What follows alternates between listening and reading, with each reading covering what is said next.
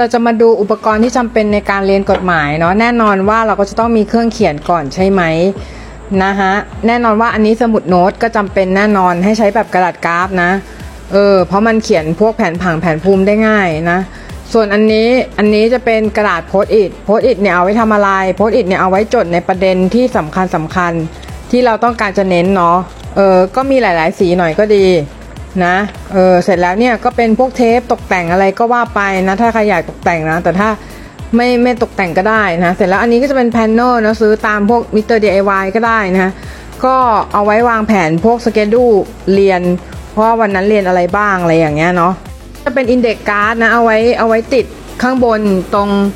สมุดโน้ตเนาะเออว่าเออเนื้ออันเนี้ยจะได้ค้นหาค้นหาเรื่องที่เราต้องการได้ง่าย เป็น Post-it note แบบที่มันเป็นมีเส้นบรรทัดก็ถ้าอยากให้มันมีระเบียบหน่อยก็ใช้แบบเส้นบรรทัดได้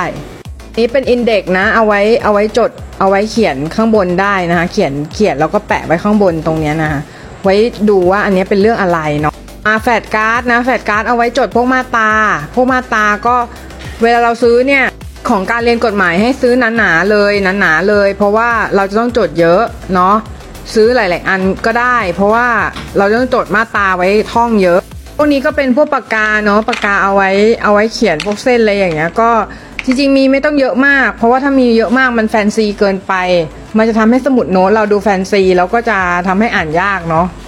การแนะนำให้ใช้สีน้ำเงินนะ ให้ใช้สีน้ำเงินจะดีกว่า จริง ๆ ควรมีปากกาสามสีน้ำเงินแดงดปากกาไฮไลท์เนาะอันนี้อันนี้เราจะใช้สีพาสเทล เพราะว่าสีพาสเทลเนี่ยจะช่วยให้ มันไม่แสบตาเวลาที่เราดูเนาะนี่แหละพร้อมไปเรียนได้แล้ว